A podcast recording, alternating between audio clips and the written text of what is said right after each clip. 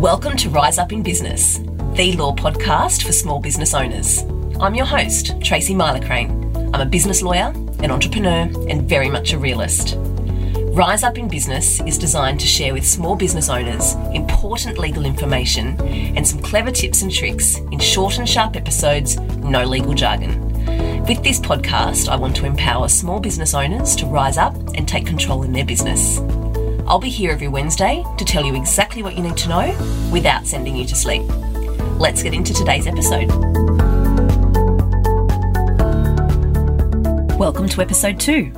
Running a small business can be very exciting and even exhilarating at times. We've all experienced that. But we also all know that running a small business can be very challenging, it can be overwhelming, and often it can be stressful. Something that people ask me often is how do I know all the things I need to know? And that's a great question. They say, I'm just a small business owner. I don't know all of this. There's so much to know, I don't know where to start. And often that's a starting point for some of my clients when we start working together. So, in this episode, I wanted to talk about how it is I address that and go through some of the key things that, in my view, small business owners should be mindful of and should be taking care of in their business. First thing we start with is talking about your business structure. When we start out in small business, often we say, I'm just going to operate as a sole trader and see how this goes. I'm not quite sure if this is going to take off. I don't know if this is going to be any good. I'll just be a sole trader and then I'll change later if I need to. Sure, that can work for some, it's not advisable for others. So it depends on your circumstances. My advice is talk to your business lawyer or talk to your accountant so that you understand what your business structure options are so that you're making a fully informed decision right at the very beginning to give yourself and your business the best chance of success and to streamline things as best as you possibly can. Your business structure can have an impact on things like profit distribution, and it certainly is important when we come to talk about asset protection. Thinking about your business structure is one of the most important things we should be doing as small business owners. The next thing I like to understand when people ask me that question is do you have business partners? If the answer is yes, then I need to understand whether they're business partners in the true sense of the word, partnership, or are we talking about shareholders in a company? I find often people use those two interchangeably. There really is an important distinction, though, so we need to be crystal clear on what it is we're talking about. Either way, we need to have the arrangement documented. Absolutely critical to have it documented as early as possible in the relationship. So, if it's a partnership, that'll be a partnership agreement. And if you are shareholders in a company, it'll be a shareholders agreement. Either way, really important to get that nutted out, and that will really position the partnership or the company well to avoid unnecessary disputes and frictions going forward.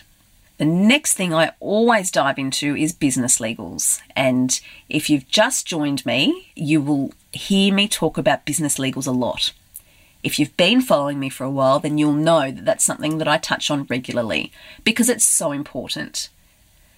When I say business legals, what I mean is your business terms and conditions, which are often referred to as your business service agreement or your terms of trade, your website terms and conditions, and your privacy policy.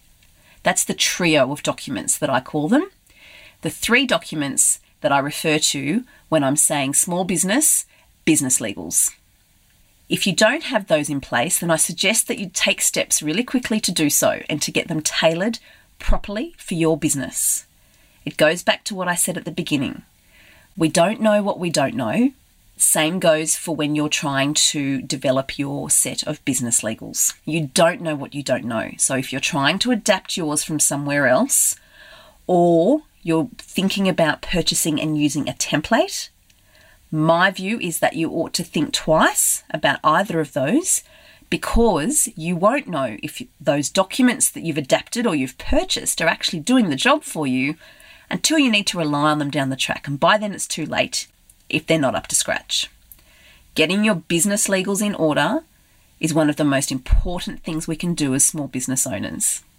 The next topic I dive into to answer that question is do you have employees or contractors? There is a distinction between employees and contractors. It can be confusing, it doesn't need to be. Just talk to somebody if you're not sure.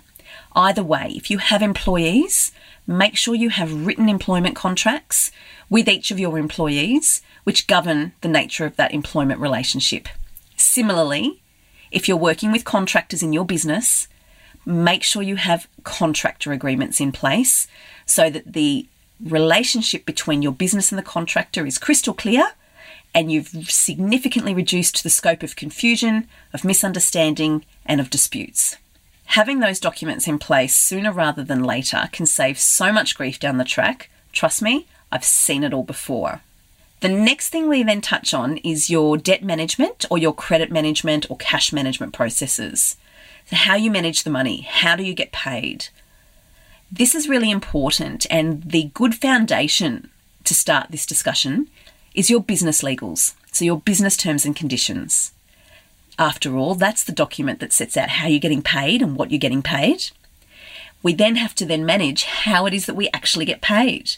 How do you issue your invoices? What are your payment terms? How do you issue your reminder notices? Do you have a process whereby you send two or three emails to follow up an unpaid invoice? And if so, do you have those emails set up as a template somewhere for you, tailored to your business? And if you get to the point where you actually need to send a letter of demand, and let's hope that you don't get to that point because everybody pays, but if you do, do you have your template letter of demand set up and do you know how to use it? Do you know what it means? So, this is something that I find that people often don't think about until they get to a point where they need to come and see someone like me to say, How do I get paid by this person? Because my business is under pressure and it's really hurting.